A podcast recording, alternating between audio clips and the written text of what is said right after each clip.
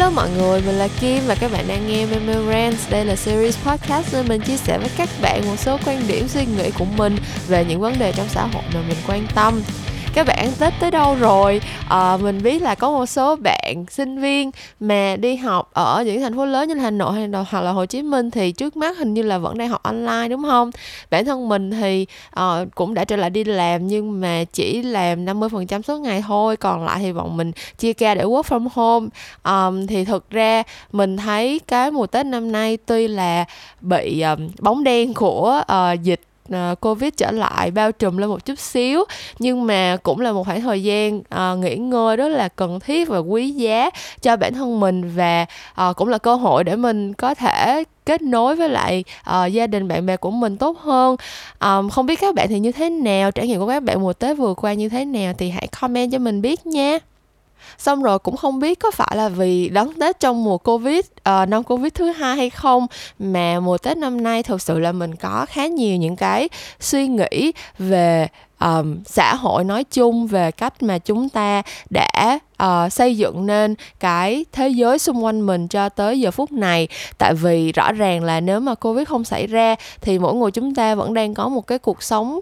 theo một cách nào đó là khá ổn định, lớp lan trật tự, và tự nhiên Covid đến thì mọi thứ nó có vẻ đảo lộn, khiến cho mình phải nhìn nhận lại xem là cái gì là cái điều quan tâm của mình, cái gì là cái điểm mà mình muốn tập trung vào trong cái cuộc sống này, khi mà có quá nhiều thứ không có nằm trong tầm kiểm soát của mình như vậy. Thì bản thân mình đã có một cái thời gian suy nghĩ về những cái điều này, về cái cách mà mình muốn xây dựng cái thế giới của mình từ bây giờ trở về sau, khi mà mình đã biết về cái sự bấp bênh của cuộc sống này tới như vậy. Thì cái kỳ podcast ngày hôm nay đâu đó có lẽ là kết quả của những ngày Tết nằm chùm mình suy nghĩ như vậy. Nhưng mà trước khi bắt đầu chia sẻ với các bạn chủ đề chính của kỳ podcast hôm nay thì vẫn như thường lệ mình sẽ đọc lại một số comment mà mình nhận được cho kỳ Memorends lần trước. Thì cái kỳ lần trước mình đã chia sẻ về một số những cái điều mà mình cảm thấy khiến cho Tết của mình không vui, và cũng ngạc nhiên thay là đa phần các bạn cũng chia sẻ những cái điều không vui đó với mình. Những câu chuyện như là bị làm phiền khi mà những người xung quanh hát karaoke thật ồn ào cho tới tận 1-2 giờ sáng, hoặc là những câu hỏi rất là khó trả lời, rất khó đỡ của những người gọi là họ hàng hay là cô dì chú bác trong mùa Tết. Thì mình nghĩ rất nhiều bạn có cùng cái suy nghĩ, có cùng cái sự không vui đối với mình, cho nên là các bạn cũng chia sẻ với mình rất là nhiều. Thì cái comment đầu tiên mà mình sẽ đọc trong cái kỳ podcast hôm nay là của bạn Thục Như. Bạn Thục Như gửi cho mình cái comment khá dài, nhưng mà mình sẽ chỉ đọc một cái phần đầu thôi, tại vì mình cũng kiểu khá là đồng tình ý. Bạn nói là em nghĩ 2 điều đầu tiên chị đề cập nói lên nhiều về những tính xấu của người Việt Nam nói chung, chứ không chỉ tới Tết nó mới xuất hiện. Em thấy người Việt ít khi để ý hành động, lối sống của họ sẽ ảnh hưởng tới người khác như thế nào. Ví dụ như hút thuốc khi xung quanh có người, chạy xe máy cắt đuôi người khác, khạc nhổ trên đường. Nên em thấy hát karaoke lớn là ví dụ điển hình cho cái tính xấu này. Thực ra mình nhớ là có một thời gian mình đọc một cuốn sách tên là Người Việt Xấu Xí, và sự thật là trong cái cuốn sách đó mình được giới thiệu tới một cái khái niệm là tinh thần tự ti dân tộc. Có nghĩa là thật ra người Việt Nam mình có rất nhiều tính tốt và có rất nhiều gọi là lòng tự hào về văn hóa, về dân tộc Việt Nam mình nói chung. Nhưng mà song song đó thì bản thân người Việt mình cũng có những cái thói xấu mà mình không có sẵn sàng nhìn nhận. Cái cảm giác tự ti như các bạn đã biết là cái cảm giác mà kiểu mình tự cảm thấy mặc cảm, mình tự cảm thấy xấu hổ về một cái điều gì đó, và mình sẽ có những cái phản ứng rất là tiêu cực khi mà cái thói xấu đó được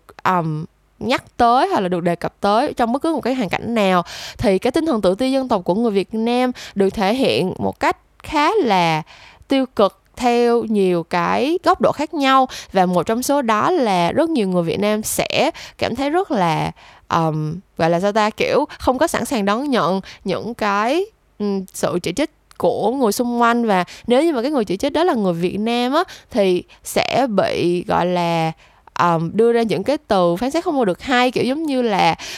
tụi mày thế này thế kia mà cũng đánh giá người Việt Nam thế này thế nọ à, hoặc là kiểu bọn mày đã làm được gì chưa mà nói, kiểu như là không biết tự hào dân tộc thì đi chỗ khác mà sống đi các kiểu. Và nhất là một đứa như mình mà đã từng đi du học thì cũng sẽ bị kiểu đánh đồng là một đứa mình không biết nữa, kiểu giống như là không có lòng tự tôn dân tộc và kiểu chỉ chạy theo gọi là lối sống sính ngoại phương Tây các kiểu thôi. Thì cái comment này của bạn Thục Như khiến cho mình nhận ra một điều là thật ra bản thân mình khi mà chia sẻ những cái điều này, thậm chí là cái lý do đằng sau cái việc làm cái kỳ podcast những điều khiến tới không vui đối với mình, thực ra cũng chỉ là để đưa ra một cái nhận định. Và khi mà mình đưa ra nhận định như vậy thì mình hy vọng là gọi là cũng không phải là toàn thể người dân Việt Nam, tại vì nó quá ghê gớm, kiểu kỳ podcast của mình thì cũng không phải là có thể thay đổi tới nhiều người như vậy. Nhưng mà mình nghĩ là cái vấn đề nó vẫn sẽ tồn tại nếu như mà không có ai đưa ra cái đánh giá gọi là khách quan về nó. Khi mà bạn nhận định được một vấn đề thì bạn mới có thể bắt đầu đi tìm cái giải pháp cho nó được. Thế thì người Việt Nam mình cũng như vậy thôi. Dân tộc Việt Nam đã trải qua rất nhiều năm với rất là nhiều những cái điểm bất lợi trong nhiều mặt, trải qua rất nhiều năm chiến tranh, trải qua rất nhiều năm kinh tế kém phát triển. Và do đó thì tinh thần tự hào dân tộc là một cái điều rất cần thiết để tất cả chúng ta có thể đoàn kết lại và có một cái mục tiêu chung để mà cố gắng phấn đấu vì đất nước này, xây dựng cái môi trường sống, xây dựng cái đất nước của chúng ta trở nên phát triển tốt đẹp hơn. Tuy nhiên sau nhiều năm cố gắng gọi là bồi đắp và trau dồi cái tình yêu nước, cái tinh thần dân tộc cao như vậy, thì bây giờ mình nghĩ đã đến lúc mà chúng ta phải kiểu sẵn sàng và rất là công bằng để mà nhìn nhận những cái điểm chưa tốt của dân tộc mình. Tại vì thật ra mình nghĩ không có ai là hoàn hảo hết, kiểu mỗi bản thể con người nói riêng đã là một cái bản thể không hoàn hảo rồi. Mình sẽ có những điểm rất gọi là xuất chúng ha, chỉ có những tài năng rất là giỏi giang, có những cái tính cách được nhiều người yêu mến ngưỡng mộ, nhưng đồng thời ai cũng sẽ có những tính xấu, ai cũng sẽ có những mặt rất là xấu xí của mình. Thì khi tất cả những cá thể đó tập hợp lại thành một dân tộc, thành một đất nước thì cũng sẽ như vậy thôi, sẽ có những cái điểm gọi là tích cực và sẽ có những điểm gọi là tiêu cực. Và mình nghĩ là cái việc nhìn nhận những cái điểm tiêu cực nói chung của người Việt Nam, ví dụ như bạn Thục Như đã nói lên ở đây, câu chuyện không để ý tới hành động, lối sống của họ ảnh hưởng tới người khác như thế nào, là những cái tính xấu mà mình nghĩ tất cả chúng ta khi mà quan sát thì đều sẽ nhìn thấy được. Thế thì khi mà mình đã nhìn nhận được một cái vấn đề như vậy, mình nghĩ cái bước tiếp theo là mình sẽ cố gắng để tìm cách sửa đổi những cái vấn đề đó. Và như kiểu thật ra mình cũng không thích trích dẫn kiểu câu của Khổng Tử hay là gì đâu. Nói chung là những cái thể loại gọi là bị ảnh hưởng từ Trung Quốc thì mình cũng rất là dị ứng ý. Nhưng mà có một cái câu mà chắc là các bạn sẽ rất quen thuộc, cho nên là mình vẫn phải sử dụng lại ở đây thôi. Đó là tiên trách kỷ hậu trách nhân đó mà. Những cái thứ mà mình thấy là người ta đang làm và mình nhìn nhận đây là một cái thói xấu chung của toàn dân tộc, thì chắc là bản thân mình đâu đó cũng có mắc phải. Cho nên là mình và chính bản thân mình và có lẽ là các bạn nữa đâu đó cũng sẽ nhìn thấy mình trong những cái lỗi lầm này. Thế nên là khi mà bạn Thục Như khái quát hóa những cái một cái thói xấu của người Việt Nam thành một cái hành động nói chung không chỉ tới dịp Tết mới xuất hiện, thì bản thân mình được truyền cảm hứng rất là nhiều. Kiểu mình nhận ra là thay vì ngồi ở đây gọi là chê trách mọi người về câu chuyện là hát karaoke quá lớn, hoặc là đưa ra những câu hỏi quá nosy, hoặc là thế này thế nọ, thì chắc là mình sẽ bắt đầu để ý xem bản thân mình có những cái lúc nào mà hành động của mình, lời nói của mình đã gây ảnh hưởng tiêu cực tới người khác hay chưa. Và mình sẽ cố gắng để hạn chế những cái lúc đó lại. Và mình nghĩ là khi mà những người thân xung quanh mình, những bạn bè của mình có những cái hành động vô ý như vậy, thì mình cũng sẽ đưa ra những cái lời nhắc nhở hợp tình hợp lý để mình hạn chế bớt những cái khoảnh khắc mà người Việt Nam mình nói chung có thể gây tổn thương đến người khác mà mình không cố ý. Thì mình nghĩ là từ từ mọi người kiểu cố gắng cùng nhau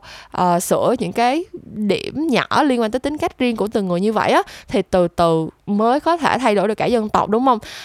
Nên là mình cảm ơn bạn Thục Như rất nhiều vì đã khái quát hóa lên được cái vấn đề mà mình đang muốn nói tới đây mà đã chưa có thực sự có thể cô đọng và xúc tích được như bạn. À, bạn Thục Như cũng có một cái comment ở đoạn cuối, có một cái dòng là đối với bạn á thì mỗi lần bạn có bị tổn thương vì ai đó làm gì thì thôi cũng hiểu là chính họ cũng có những vết thương quá khứ khó chữa lành được, rồi thôi bỏ qua không nghĩ tới nữa. Thì thật ra mình thấy thật ra mình cũng đã có làm một cái kỳ podcast trên series Memorends này luôn, cái kỳ mà người ta ghét bạn thì sao ấy, thì mình cũng có phân tích một trong những cái lý do mà người ta có những cái hành động ghét bỏ hay là tiêu cực, cái tổn thương tới người khác là tại vì bản thân họ không chấp nhận được những cái điểm xấu xí của mình, kiểu họ đang chỉ mang cái cảm xúc ghét bỏ bản thân mình mà đặt lên trên người khác thôi. Thì mình nghĩ cái suy nghĩ này nó cũng giống như là cái kết luận của bạn Thục Như vậy đó, và mình cũng rất đồng tình cái câu chuyện là thật ra có những thứ mình không thay đổi được liền thì cũng cố gắng tìm cách để rationalize nó, kiểu như là mình hiểu được nó xuất hiện vì đâu, nó đến từ cái nguồn cơn gì, để mà từ đó mình gọi là mình tự có một cái lời giải thích cho bản thân mình thôi. Xong rồi sau đó thì mình sẽ khi mà mình đã hiểu được cái lý do nó như vậy thì mình nghĩ cái chuyện chấp nhận và bỏ qua nó cũng sẽ dễ dàng hơn. Nhưng mà tất nhiên mình nói vậy thôi, chứ nếu mà mình chấp nhận bỏ qua được thì mình cũng đã không làm nguyên một kỳ podcast để rant về những vấn đề mình không thích trong một Tết rồi. Nhưng mà either way, ý của mình đây là thật ra cái comment của bạn Hữu Như đã khiến cho mình nhận ra rất là nhiều điều, và mình cảm ơn bạn rất là nhiều vì đã chia sẻ những cái suy nghĩ này với mình. Cái comment thứ hai, thực ra là mình định đọc nhiều comment thôi, nhưng mà có một cái comment thôi mình đã nói quá dài rồi mọi người, nên là đây sẽ là cái comment cuối cùng mà mình chia sẻ trong kỳ hôm nay nha. Là comment của bạn Bobesa. Bạn viết là em nghĩ là do việc đốt vàng mã nó không mang lại giá trị gì hữu hình nên người ta mới đốt nhiều đó. Họ không biết tổ tiên mình nhận được bao nhiêu tiền qua việc đốt vàng mã, và cũng không biết nhận được bao nhiêu là đủ, nên họ cứ đốt thừa còn hơn thiếu. Thực ra là mình rất thích cái comment này, lúc mình đọc thấy rất là mắc cười, tại vì mình nghĩ nó đâu đó thực ra là mình nghĩ là nó đúng với lại suy nghĩ chung của người Việt Nam mình ý, là đúng là vì nó không có xác định được một cái giá trị gì hữu hình cho nên họ cứ làm hoài. Nhưng mà rõ ràng là cái tác hại của nó, cái tác hại hữu hình của cái việc đốt vàng mã thì mình có thể thấy được. Kiểu thật ra là trong mấy ngày Tết đó, là xung quanh nhà mình lúc nào cũng khói nghi ngút hết, mọi người kiểu ngày nào cũng có người đốt vàng mã hết. Và bản thân mình thì bây giờ đã bị kiểu mình bị viêm mũi dị ứng mãn tính đó mọi người. Cách đây 4-5 năm lúc mà mình còn ở bên Úc thì mình không có bị đâu, lúc đó thì mình kiểu hệ hô hấp của mình rất là bình thường. Nhưng mà sau khi về Việt Nam một thời gian thì mình còn nhớ năm 2018 lúc mình đi khám sức khỏe chung với công ty, là lúc mình đã về Việt Nam được 2 năm, thì lúc đó là mình đi khám sức khỏe, gọi là sức khỏe tổng quát thôi, kiểu mỗi năm ở các công ty thì họ đều có một cái ngày đưa nhân viên đi khám sức khỏe tổng quát như vậy á. Thì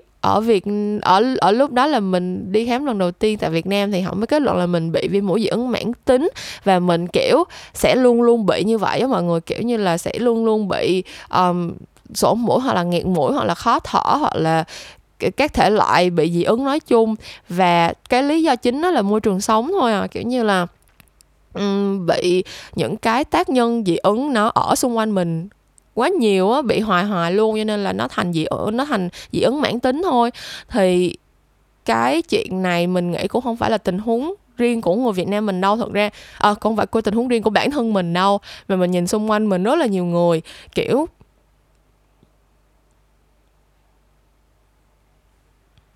đồng nghiệp hay là bạn bè gì đó của mình cũng bị rất nhiều người bị viêm mũi dị ứng mãn tính luôn. Và chắc chắn cái lý do nó là cái chất lượng không khí ở đây rồi. Và mình còn nhớ là khi mình xem thời sự á, có rất là nhiều lần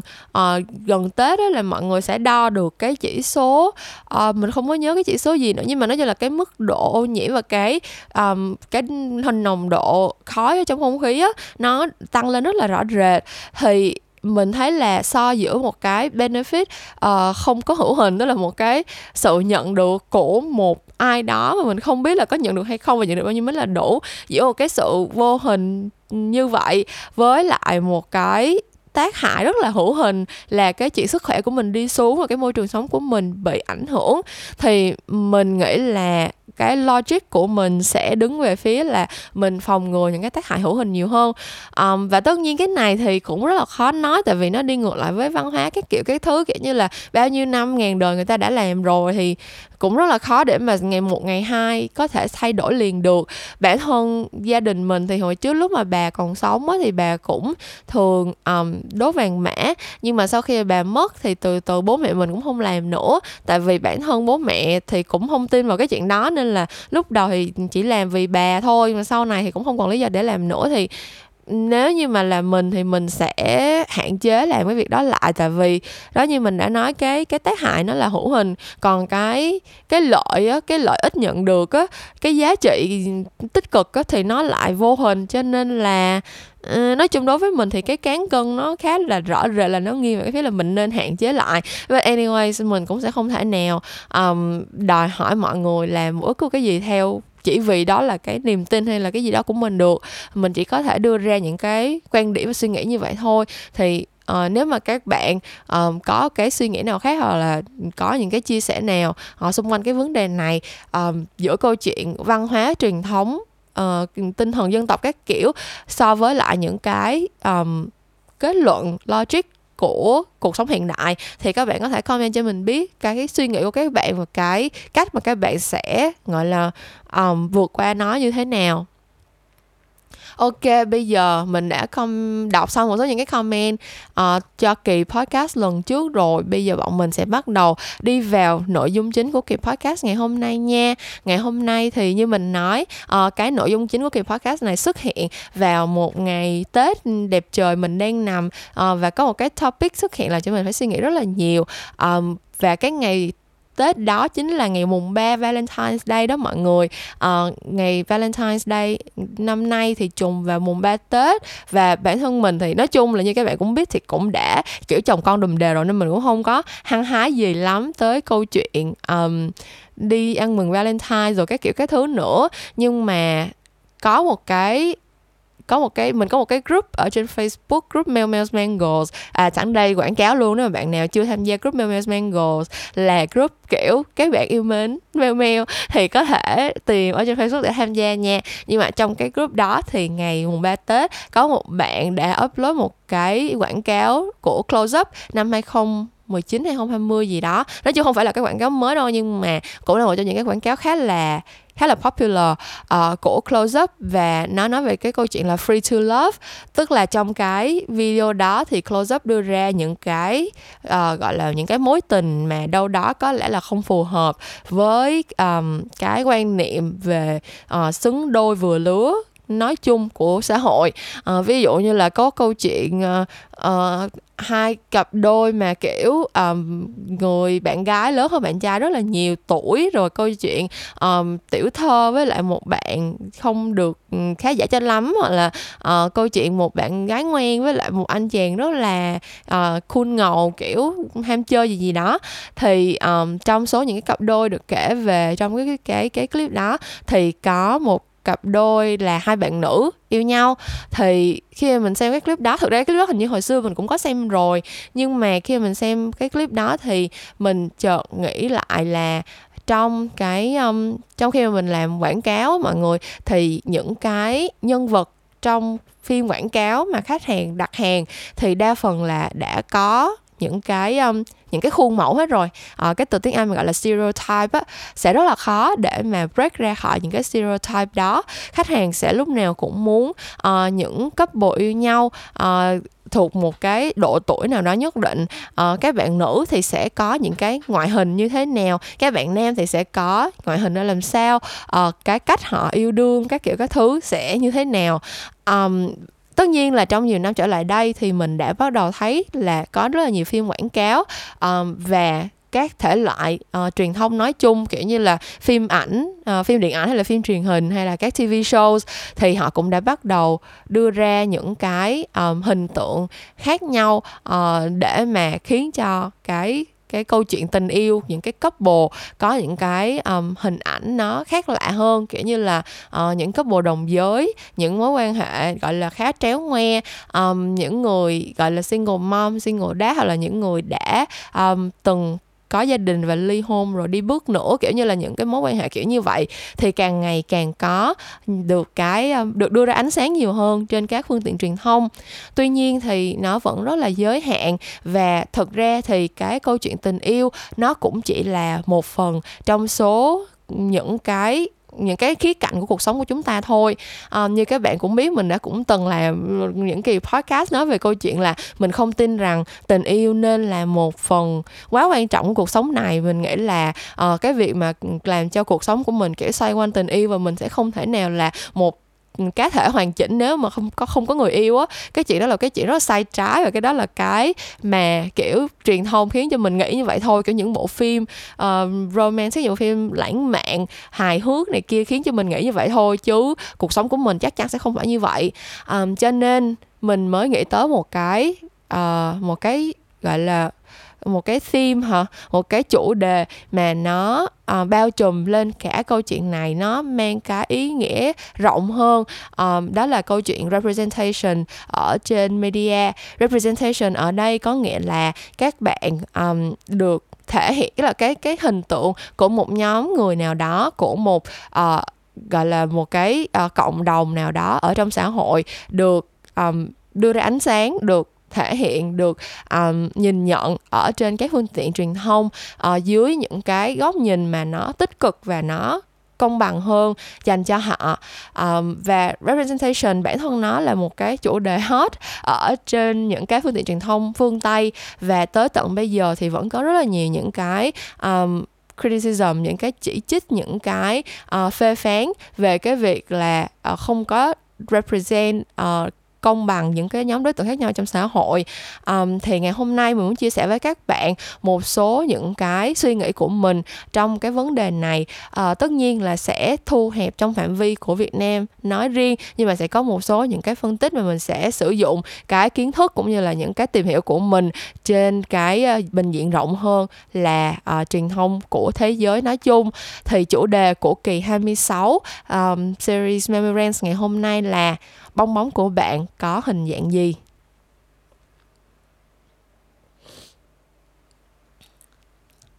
Thực ra mình đã nghĩ rất lâu để tìm được một cái title phù hợp cho cái kỳ podcast ngày hôm nay. Cuối cùng mình settle on cái câu chuyện bong bóng, tại vì theo như những cái thứ mà mình tìm hiểu được thì thật ra mỗi chúng ta tuy là cùng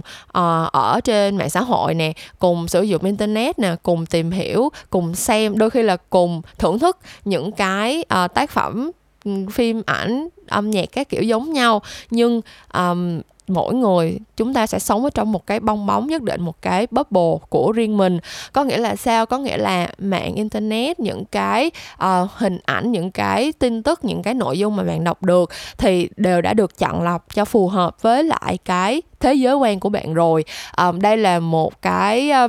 tính năng gọi là universal của AI, của Artificial Intelligence, tức là những cái mạng, những cái gọi là sao ta, những cái bạn lập trình mà họ tạo ra Facebook, tạo ra Google, tạo ra những cái thể loại phương tiện truyền thông mà các bạn sử dụng ấy, thì đằng sau nó đều có một cái algorithm, một cái algorithm tiếng Việt là cái gì trời ơi, thuật toán.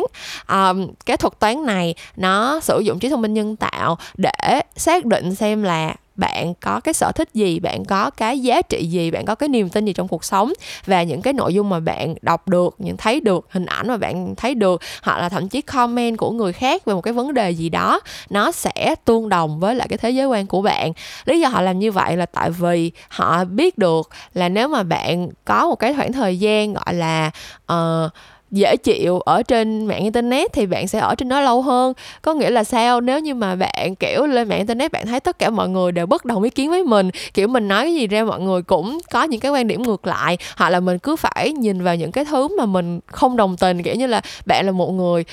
như bản thân mình là một người rất ghét ăn cà chua, xong cái mình lên mạng mình thấy tất cả mọi người đều ăn cà chua, tất cả mọi người đều khen cà chua ngon quá, cái mình kiểu cảm thấy thật bức bối, kiểu mình không thể nào chấp nhận được cái hiện thực như vậy á mọi người. Thế là mình sẽ không ở trên mạng nữa, mình sẽ đi tìm một cái thứ khác để mà mình entertain myself, kiểu tìm một cái thứ khác để trải qua cái thời gian của mình. Thế thì những cái nhà mạng họ sẽ không có gọi là lấy được cái sự chú ý của mình thì sẽ không có tiền quảng cáo nè, sẽ không có tương tác nè, sẽ không có tăng được cái độ phủ của họ các kiểu các thứ. Trong khi đó nếu như mà mình lên mạng internet xong mình thấy kiểu tất cả mọi người đều kiểu cà chua dở lắm, mày thấy cà chua dở không, đây là những lý do mà cà chua dở nè, xong kiểu tất cả những cái comment của mình nói về chuyện cà chua dở đều được tất cả mọi người tung hê hưởng ứng. Thế là mình sẽ cảm thấy ôi thật là kiểu thế giới này đó chính là thế giới dành cho mình rồi, đó chính là cộng đồng của những người dành cho mình rồi. Thế là mình sẽ kiểu ở trên internet từ ngày này qua tháng nọ, mình đọc từ website này đến website kia và tất cả mọi thứ đều khiến cho mình kiểu cảm thấy feel better about myself, với kiểu mình thấy là trời mình đúng quá, mình hay quá, mình giỏi quá, tất cả mọi người đều đồng ý với mình. Thì đó chính là cái cách mà mạng internet đã xây dựng một cái bong bóng xung quanh bạn để giữ chân bạn ở trên mạng càng lâu càng tốt, để bạn có thể xem càng nhiều ad càng tốt, để bạn có thể để lại nhiều tương tác, nhiều comment càng tốt, để bạn có thể kêu gọi nhiều bạn bè của bạn lên mạng internet và tham gia vào những cái cộng đồng của bạn, và từ đó cái độ phủ của họ càng lúc càng nhân rộng hơn. Thì đó là cái câu chuyện đằng sau cái bong bóng truyền thông mà tất cả chúng ta đều đang sống ở trong nó. Thì bản thân cái việc mà mỗi chúng ta sống ở trong một cái bong bóng riêng của mình, về lý thuyết nó sẽ không phải là một cái gì đó quá xấu xa, kiểu không phải là cái gì đó quá đáng sợ. Nhưng mà nó thế giới của chúng ta, xã hội của chúng ta như các bạn đã biết, không tồn tại trong một cái kiểu như là mình, mọi thứ nó đang không có phải là kiểu môi trường chân không hoàn hảo 100% ấy. Kiểu như là trong xã hội của chúng ta vẫn có những cái cộng đồng không có được nhìn nhận đúng đắn, và có những cái đối tượng phải chịu thiệt thòi hơn những cái nhóm đối tượng khác. Một trong những cái câu chuyện về representation mà kiểu nhức nhối nhất ở trên thế giới trong nhiều năm qua, mà chủ yếu là ở trong phim Hollywood của Mỹ á, là câu chuyện về sắc tộc và giới tính. Tức là trong rất nhiều phim hành động các bạn sẽ thấy là kiểu nhân vật nữ lúc nào cũng bị giết cái bẹt để dùng làm động lực cho các nhân vật siêu anh hùng kiểu có mở đường đi tìm, kiểu như là gọi là sao ta, kiểu như là để kích hoạt cái nội tại siêu anh hùng của mình ấy. Hoặc là rất là nhiều bộ phim thì kiểu tuy là bối cảnh là nước Mỹ thế này thế nọ, nhưng mà cái dàn cast ấy, kiểu tất cả những cái thành viên ở trong cái bộ phim đó thì đều là người da trắng, trong khi là thực tế xã hội Mỹ thì các bạn cũng biết là rất là đa dạng sắc tộc nè, rồi những câu chuyện như là LGBT này kia thì càng không phải bàn tới. Tức là các bạn có thể đếm lại cái số phim ra rạp ở Hollywood, kiểu Hollywood là một cái công xưởng sản xuất phim, các bạn cũng biết là một năm chắc phải ra mắt cả 100 bộ phim ấy, hoặc hơn. Nhưng mà cái số lượng gọi là những cái bộ phim mà có nhân vật người da màu, có nhân vật là đồng giới, có những cái câu chuyện khai thác gọi là có chiều sâu cho các nhân vật nữ các kiểu ấy, thì nó rất là giới hạn, và đa phần là họ sẽ đi theo một cái mô típ, một cái công thức có sẵn để mà thứ nhất là dễ dàng gọi là thực hiện nó hơn, giống như là những cái kịch bản mà na ná nhau thì tất nhiên là sẽ dễ sản xuất hơn. Và thứ hai là để khiến cho đa phần những cái người mà đi ra rạp xem phim á, họ được tiếp tục sống trong cái bong bóng của họ, các bạn hiểu không? Tức là ý mình là giống như là những người mà bao nhiêu năm nay họ đã quen nhìn thấy những cái thứ đó ở trên màn ảnh rồi, và họ đã bỏ tiền đi mua vé xem phim như vậy rồi, thì bây giờ nếu mà bạn thay đổi cái đó, giống như là bạn chọc vỡ cái bong bóng của họ, kiểu như là họ đi tới rạp xem phim và họ sẽ thấy là cái thế giới này không phải là cái thế giới mà tôi đã quen thuộc, đây không phải là cái thế giới mà tôi muốn nhìn thấy, thì mọi thứ nó sẽ nghĩa là sẽ bị gọi là disrupted đó, kiểu mọi thứ nó sẽ thay đổi quá là nhanh chóng và họ sẽ không có sẵn sàng để đón nhận cái sự thay đổi đó, và mọi thứ nó sẽ bị kiểu như là họ sẽ không sẵn sàng bỏ tiền ra để mua vé xem phim nữa, kiểu như vậy.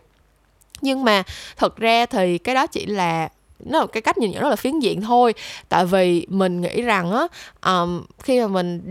các bạn có một cái sự gọi là khống chế về media nói chung, tức là khi mà các bạn có cái platform để mà có thể reach được tới hàng triệu người như vậy, thì cái trách nhiệm của một cái phương tiện truyền thông là các bạn phải có được cái cách nhìn nhận đúng đắn và cách truyền tải đúng đắn về một cái thế giới mà nó sẽ tạo nên cái sự bình đẳng nhiều hơn cho tất cả mọi người. Tại vì khi mà các bạn để cho những cái bong bóng nó tồn tại và những cái đối tượng gọi là dominant hơn trong xã hội, những cái nhóm người mà gọi là thường xuyên được favor hơn trong xã hội, họ được đưa ra cái quyền là cái bong bóng nó nên nhìn như thế nào á. Tức là ở đây cái ví dụ mà lúc nãy mình đưa ra là những người da trắng đi, những người da trắng trung lưu có tiền, họ quyết định là cái bong bóng nó phải nhìn như vậy, nó phải là một thế giới mà các anh chị đẹp đều là người da trắng, cao to xấu múi, hoặc là các bạn nữ thì lúc nào cũng gầy gò nuột nà, xong rồi những cái mối tình thì nó sẽ diễn ra theo cái cách như vậy. Những cái câu chuyện trong cuộc sống kiểu như là câu chuyện về tình bạn, tình gia đình, tình cảm hy sinh vì đồng đội các kiểu, nó sẽ là cái câu chuyện như vậy. Không có bất cứ một cái gọi là không có một cái bất cứ cái hình tượng nào nó break được cái stereotype mà nó sẽ chỉ mãi mãi như vậy thôi á, thì kiểu tất cả chúng ta đều sẽ phải sống trong cái bong bóng đó, tại vì mình là những cái tầng lớp không có được dominant bằng. Và cái hệ quả của nó là gì? Sẽ có rất nhiều người da màu không có nhìn thấy bản thân mình trên màn ảnh nè, họ sẽ sống trong một cái bong bóng mà không có bất cứ một cái đối tượng nào nhìn giống như họ, có cuộc sống giống như họ được thể hiện ở trên màn ảnh. Sẽ có rất nhiều diễn viên người da màu có gặp rất nhiều cái sự khó khăn khi mà họ muốn có được những cái vai diễn gọi là được công nhận hoặc là có sức nặng. Sẽ có rất là nhiều diễn viên nữ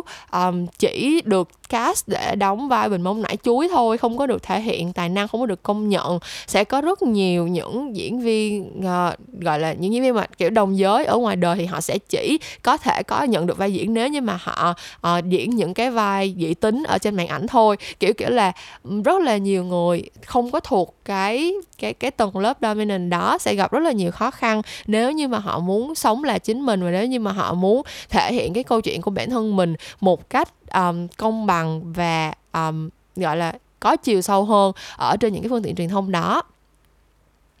Thế thì quay ngược lại với câu chuyện ở Việt Nam mình, với các quảng cáo từ Close-up mà mình đã xem được, thực ra thì những năm trở lại đây, giống như mình nói, cái hình tượng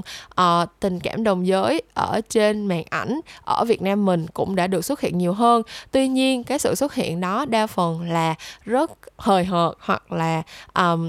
chỉ được gọi là xuất hiện một chiều thôi á. Mọi người kiểu như là trong một khoảng thời gian rất dài, và thậm chí tới tận bây giờ thì những cái nhân vật mà gọi là đồng tính một cách thái quá, kiểu giống như là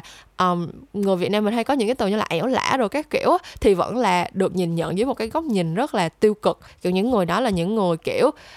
bản thân những người bạn đồng giới của mình thật ra cũng nhìn những người đó một cách rất là không có thiện cảm luôn. Kiểu giống như là bạn có thể là gay, bạn có thể là người đồng tính, nhưng mà bạn không thể đồng tính tới một mức nào đó, và nếu như bạn thể hiện cái sự đồng tính của mình cách thái quá thì bạn cũng sẽ không có được chấp nhận luôn. Hoặc là cái câu chuyện cách đây mấy kỳ mà mình làm về trà xanh đi, cái câu chuyện về kiểu các bạn nữ lúc nào cũng kiểu đấu đá với nhau vì một bạn nam, xong rồi có những nhân vật như là Tiểu Tam, Trà Xanh, Hồ Ly Tinh các kiểu lúc nào cũng nhăm nhe cướp bồ cướp chồng của người khác. Thì thực ra những cái hình tượng đó nó cũng đến từ sách truyện, phim ảnh này kia thôi. Kiểu như là những câu chuyện viết ra cho các bạn nữ lúc nào cũng là những câu chuyện tay ba tay tư, lúc nào cũng có những nhân vật kiểu như là mình cảm thấy là những câu chuyện này nó không thực tế, bởi vì là trong những câu chuyện này thì cái mình không hiểu được cái bonding về mặt tình cảm của nhân vật nó đến từ đâu. Kiểu mình không thấy được là những nhân vật này cùng trải qua chuyện gì để mà có thể xây dựng tình cảm được với nhau, mà cái nó chỉ chăm khai thác câu chuyện là phụ nữ xấu, phụ nữ tìm cách cướp chồng của nhau, phụ nữ lúc nào cũng ganh ghét, phụ nữ lúc nào cũng thế này thế nọ. Chính những cái gọi là nội dung truyền thông trên sách truyện, trên báo chí, trên internet, trong phim ảnh như vậy, nó khiến cho mình có một cái suy nghĩ, nó khiến cho mình tạo ra cái bong bóng của riêng mình về một cái thế giới như vậy. Thế là từ đó kiểu như là nếu mà mình tin vào cái concept trà xanh, nếu mà mình tin vào cái concept Tiểu Tam, thì mình sẽ thấy là bạn trai mình đi gặp ai kiểu như là có một bạn nữ nào đó nói chuyện đàng hoàng lịch sự với bạn trai mình cũng sẽ bắt đầu đề phòng. Mình cũng sẽ kiểu không biết con này nó có tính làm trà xanh không, không biết con này nó có đến cướp bồ của mình không. Trong khi thực tế thì cái câu chuyện mà mình còn phải suy nghĩ ở đây là thực ra người bạn trai của mình có đang đưa cho người ta cái cơ hội để mà đi quá giới hạn hay không. Kiểu như là có những cái người đàn ông họ rất là đàng hoàng, thẳng thắn, kiểu như là đã có người yêu, có vợ rồi thì sẽ không có để cho bất cứ một cái cơ hội nào mà sẽ có chuyện vượt quá giới hạn xảy ra, nhưng mà sẽ có những người họ rất là ẩm ờ, sẽ có những người họ khiến cho những người khác có những cái tín hiệu hiểu sai về họ, các kiểu các thứ. Thì lúc đó cái vấn đề nó quay ngược lại là vì sao người yêu của mình lại có cái phản ứng như vậy, vì sao cái người mà mình chọn làm người yêu mình lại không thể tin tưởng. Tức là bản thân cuộc sống nó có rất là nhiều những cái khía cạnh và mọi thứ nó đều phức tạp hơn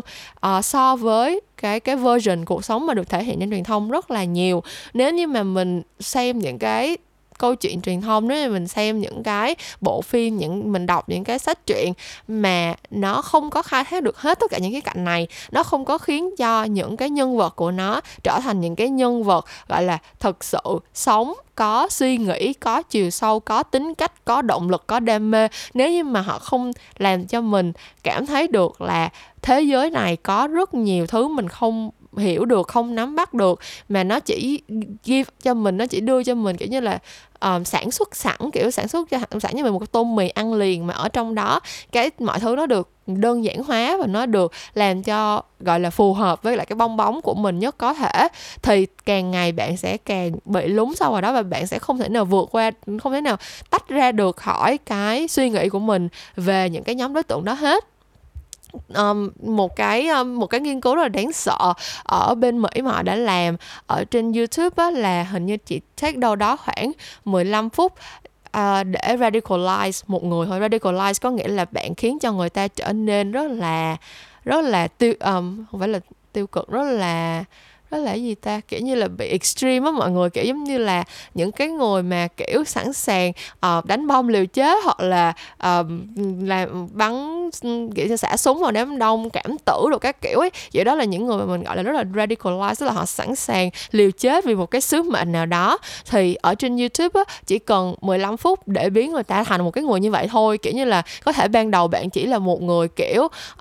hơi sợ phải giao tiếp với người lạ chẳng hạn như vậy, thì khi bạn lên YouTube bạn kiểu xem những cái video của những người nói về câu chuyện là tao cũng rất là sợ giao tiếp với người lạ, xong cái YouTube nó sẽ suggest cái video tiếp theo kiểu giống như là những nguy cơ khi mà bạn giao tiếp với người lạ, xong bạn sẽ đi tới một cái video tiếp theo là những nguy cơ khi mà bạn tiếp xúc với người da màu, xong tiếp theo sẽ là những nguy cơ khi bạn tiếp xúc với người theo đạo Hồi giáo, xong tiếp theo sẽ là những điều xấu xa về đạo Hồi các kiểu. Tức là những cái tagline hoặc là những cái title nó sẽ gọi là nó sẽ fit vô trong cái bong bóng của bạn, nhưng mà mỗi lúc nó lại trở nên tối màu hơn một chút xíu, và từ từ tới một lúc nào đó bạn sẽ kiểu đi tới một cái suy nghĩ là tất cả những người theo đạo Hồi giáo là những người kiểu không phải là giống như tao và đáng bị xử tử kiểu như vậy. Tức là những cái suy nghĩ nó rất là tiêu cực và nó rất là extreme. Thì mình thấy được ở Việt Nam mình cái suy nghĩ về người đồng giới hoặc là về phụ nữ nói chung, kiểu các bạn trẻ nói chung đang rất là một chiều, rất là single minded như vậy. Kiểu giống như là kiểu đó, giống như mình nói kiểu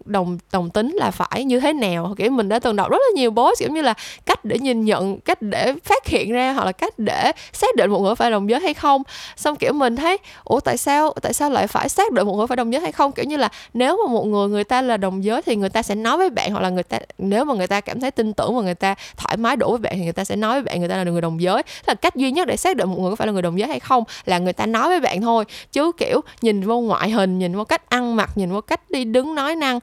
tất cả những cái đó đều là stereotype, tất cả những cái đó đều là những cái rất là đối với mình như rất là phiến diện và khá là xúc phạm đến người khác. Tương tự như vậy, câu chuyện về trà xanh, câu chuyện về good girl, bad girl, kiểu mới ngày hôm qua thôi mình vẫn còn thấy một cái post là kiểu dấu hiệu của good girl là kiểu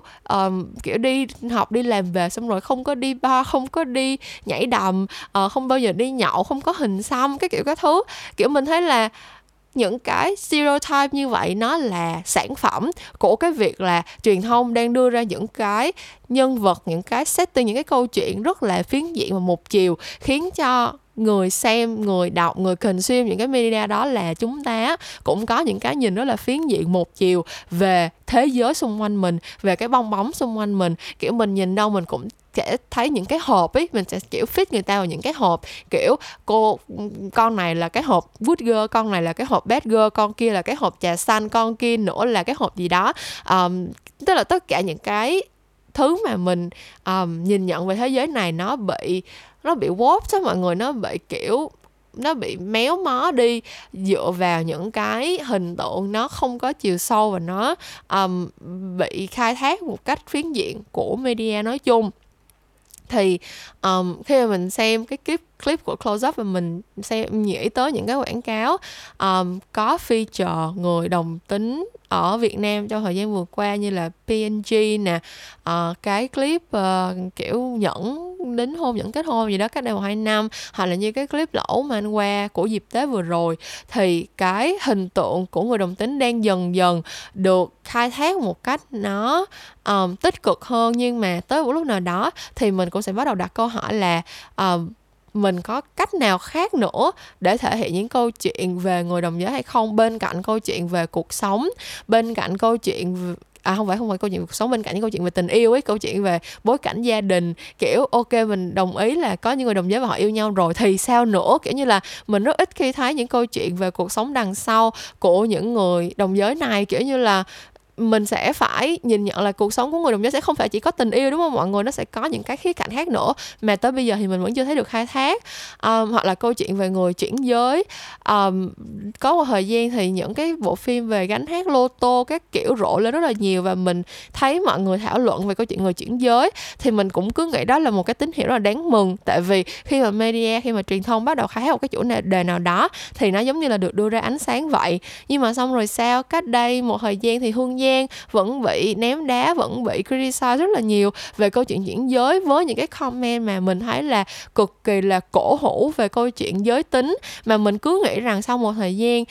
mọi người hiểu hơn về những cái gánh hát lô tô, về những cái người mà kiểu phải sống trái với giới tính của mình, hoặc phải hy sinh tất cả mọi thứ để sống đúng với giới tính thật của mình. Kiểu mình đã nghĩ rằng xã hội sẽ có những cái nhìn cảm thông hơn với những người đó, nhưng cuối cùng vẫn không. Có nghĩa là sao? Có nghĩa là cái nỗ lực của media nó vẫn chưa đủ á mọi người. Tức là mình thấy được cái vấn đề và mình đã đưa nó ra ánh sáng một lần rồi, nhưng mà cái bong bóng của mình vẫn bị chiếm đóng bởi rất là nhiều những cái thể loại media khác, với những cái hình tượng khác mà mình dễ ăn vô đầu mình hơn, mình dễ chấp nhận hơn. Và thế là những cái thứ về những cái đối tượng gọi là minorities, những cái đối tượng gọi là thiểu số, nó bị lùi về phía xa và không có được nhìn nhận đúng cách như là mình mong muốn nữa. Thì thật ra mình nghĩ bản thân cái vấn đề này khi mình raise lên nó cũng không thực sự có một cái solution nào đâu. Tại vì giống như mình nói, ở bên Mỹ người ta đã đấu tranh về cái câu chuyện representation này ngàn đời rồi, nhưng mà tới bây giờ thì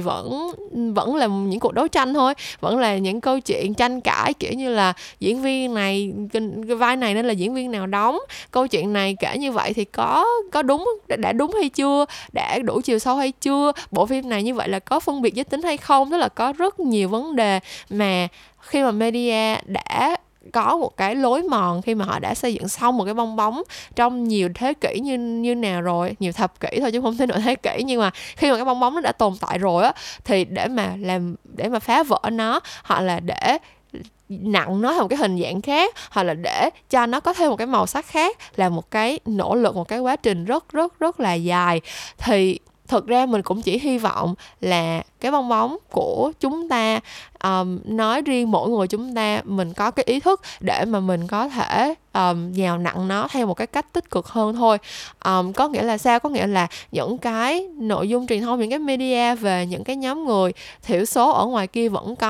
vẫn sẽ có những bộ phim do người da màu sản xuất, vẫn sẽ có những bộ phim về người đồng tính với những cái góc nhìn nó rất là trần trụi, rất là chân thực và rất là chỉnh chu và tôn trọng á. Thì mình nghĩ là nếu như mà mình có ý thức để mà xây dựng cái bong bóng của mình nó đa dạng sắc màu hơn, nó có những cái gọi là mình có cái nỗ lực để mình trau dồi cái sự thấu hiểu về những cái nhóm người này, thì mình sẽ phải có trách nhiệm là mình tự đi tìm hiểu và mình tự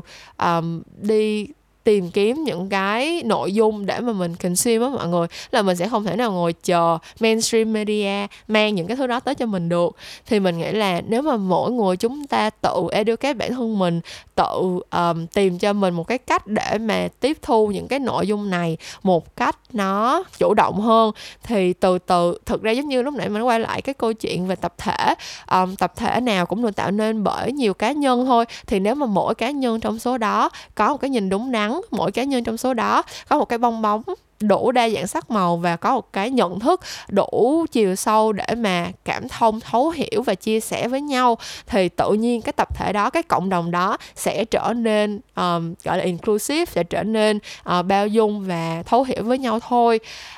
Thì đó cũng chỉ là mong muốn của mình.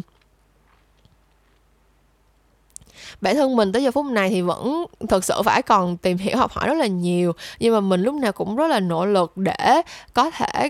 nhìn thấy nhiều câu chuyện hơn, từ nhiều góc nhìn hơn, và kiểu mình cũng rất là cố gắng đề phòng để cái bong bóng của mình nó không bị trở nên phiến diện á. Thì mình hy vọng là mình đã truyền được một chút cảm hứng đến các bạn để cũng làm một cái chuyện gì đó giống như vậy. Tại vì như mình nói, năm 2020 vừa qua đã cho tụi mình thấy là thế giới này thực sự rất là bấp bênh và có rất nhiều thứ nằm ngoài tầm kiểm soát của mình. Thì một trong những cái thứ mà còn nằm trong tầm kiểm soát của mình là cái bong bóng của mình thôi, là cái cách mà mình nhìn nhận về cuộc đời này và cái cách mà mình đối xử với những người xung quanh mình. Mình sẽ chọn sống phiến diện trong cái bong bóng của mình, với những cái sự trắng đen rất là rạch ròi, kiểu như là tình yêu thì phải như này, người tốt thì phải như này, người xấu thì phải như kia, giới này thì phải như này, giới kia thì phải như kia. Thế giới sẽ chỉ có những cái sắc màu rất là gọi là đơn lẻ, riêng biệt và nhàm chán như vậy thôi. Hay mình sẽ chấp nhận thế giới này với tất cả những cái shades of grey của nó, với tất kiểu bảy sắc cầu vồng của nó, với những cái người mà có những cái góc khuất, với những cái cá thể mà sẽ có lẽ không bao giờ được cover ở trên mainstream media hết. Mình nghĩ là mình sẽ chọn cái thứ hai. Mình nghĩ là mình sẽ muốn biết càng nhiều câu chuyện càng tốt, muốn được chia sẻ, thấu hiểu với càng nhiều người càng tốt. Và mình muốn là khi mà thế giới này trải qua những cái cuộc xáo trộn đảo lộn như vậy á, thì mình cũng at least biết là mình đã nỗ lực hết sức để mà có thể sống trong cái thế giới này theo cái cách mà mình mong muốn. Đó là mình đã xây dựng cái thế giới quan của mình theo cái giá trị và cái niềm tin riêng của mình, chứ không phải là bị shape, không phải là bị nhào nặng bởi một cái tập đoàn truyền thông, hay là một cái bất cứ một cái tác phẩm, một cái câu chuyện, một cái agenda nào hết. Thì đó là tất cả những điều mình muốn chia sẻ xoay quanh câu chuyện về representation, về những cái bong bóng của chúng ta, những cái bong bóng truyền thông ở trên mạng hay là những cái phương tiện truyền thông đại chúng nói chung. Mình nghĩ là cái chủ đề này thật sự nó ít khi nào để thành chủ đề nổi cộn ở Việt Nam lắm. Tại vì Việt Nam mình nói chung thì cũng ít nhiều, không có thường xuyên gặp phải những cái xung đột giữa những cái nhóm người với nhau. Tại vì kiểu nước mình cũng không phải là nước đa sắc tộc, hay là nhiều những cái vấn đề xã hội như là những nước như Mỹ á. Nhưng mà thực ra mình nghĩ cái điều đó không có nghĩa là mình không có những cái nhóm người thiểu số, không có nghĩa là mình không có những cái gọi là những cái trách nhiệm để mà có thể tìm cách thấu hiểu họ hơn và nhìn nhận nhiều vấn đề ở nhiều góc độ khác nhau hơn. Mình nghĩ là với một cái xã hội như Việt Nam mình thì mình càng dễ dàng để tìm hiểu những cái vấn đề khác nhau, tại vì cơ bản là nó cũng yên bình đó mọi người, kiểu nó không có những cái xung đột mà quá sâu sắc như là ở những nước khác. Thế cho nên là nếu mà mình muốn tìm hiểu, nếu như mình muốn kết bạn, nếu mình muốn thấu hiểu sẻ chia, thì mọi thứ nó sẽ diễn ra cơ bản là khá hòa thuận và dễ dàng. Thế cho nên là mình hy vọng là mình truyền được một chút cảm hứng đến các bạn để làm cái điều này. Và mình hy vọng là tất cả chúng ta tới một lúc nào đó sẽ cảm thấy là mình đang sống ở trong một cái bong bóng theo đúng như cái cách mà mình muốn, với tất cả những cái sắc màu, với tất cả những cái vẻ đẹp của nó. Tại vì đó chính là ý nghĩa của cuộc sống mà, đúng không? Nếu mà cuộc sống chỉ có hai màu đen trắng thì nó đã không còn là cái cuộc sống tươi đẹp mà đáng sống nữa rồi. Cảm ơn các bạn đã nghe hết kỳ Memorends ngày hôm nay của mình. Đây là kỳ Memorends đầu tiên trong năm mới Tân Sửu. Thế cho nên là mình hy vọng là cái kỳ podcast này đã giúp cho các bạn khởi động một năm mới nhiều năng lượng nè. Chúc các bạn năm mới thật nhiều sức khỏe, lúc nào cũng vui tươi và đạt được nhiều thành công mới trong cuộc sống nữa. Memorends thì sẽ vẫn trở lại với các bạn và tôi ở tối thứ năm cách tuần. Thật ra ngày hôm nay thì mình hơi trễ rồi, hôm nay là thứ sáu rồi mình biết, nhưng mà mình sẽ trở lại vào tối thứ năm cách tuần từ kỳ sau nha mọi người. Các bạn có thể tìm thấy mình ở trên Facebook, Instagram, SoundCloud, Spotify và Apple Podcast nếu mà các bạn search Memo Talks. YouTube nữa chứ, các bạn nhớ lên xem YouTube của mình nha. Mình sắp update một cái series mới ở trên YouTube rồi, nhưng mà trước đó thì các bạn phải xem cái video mới nhất về các campaign Tết của mình để đăng lên từ hôm 28 Tết đi nha. Mình sẽ gặp lại các bạn một lúc nào đó trong tương lai. Bye bye.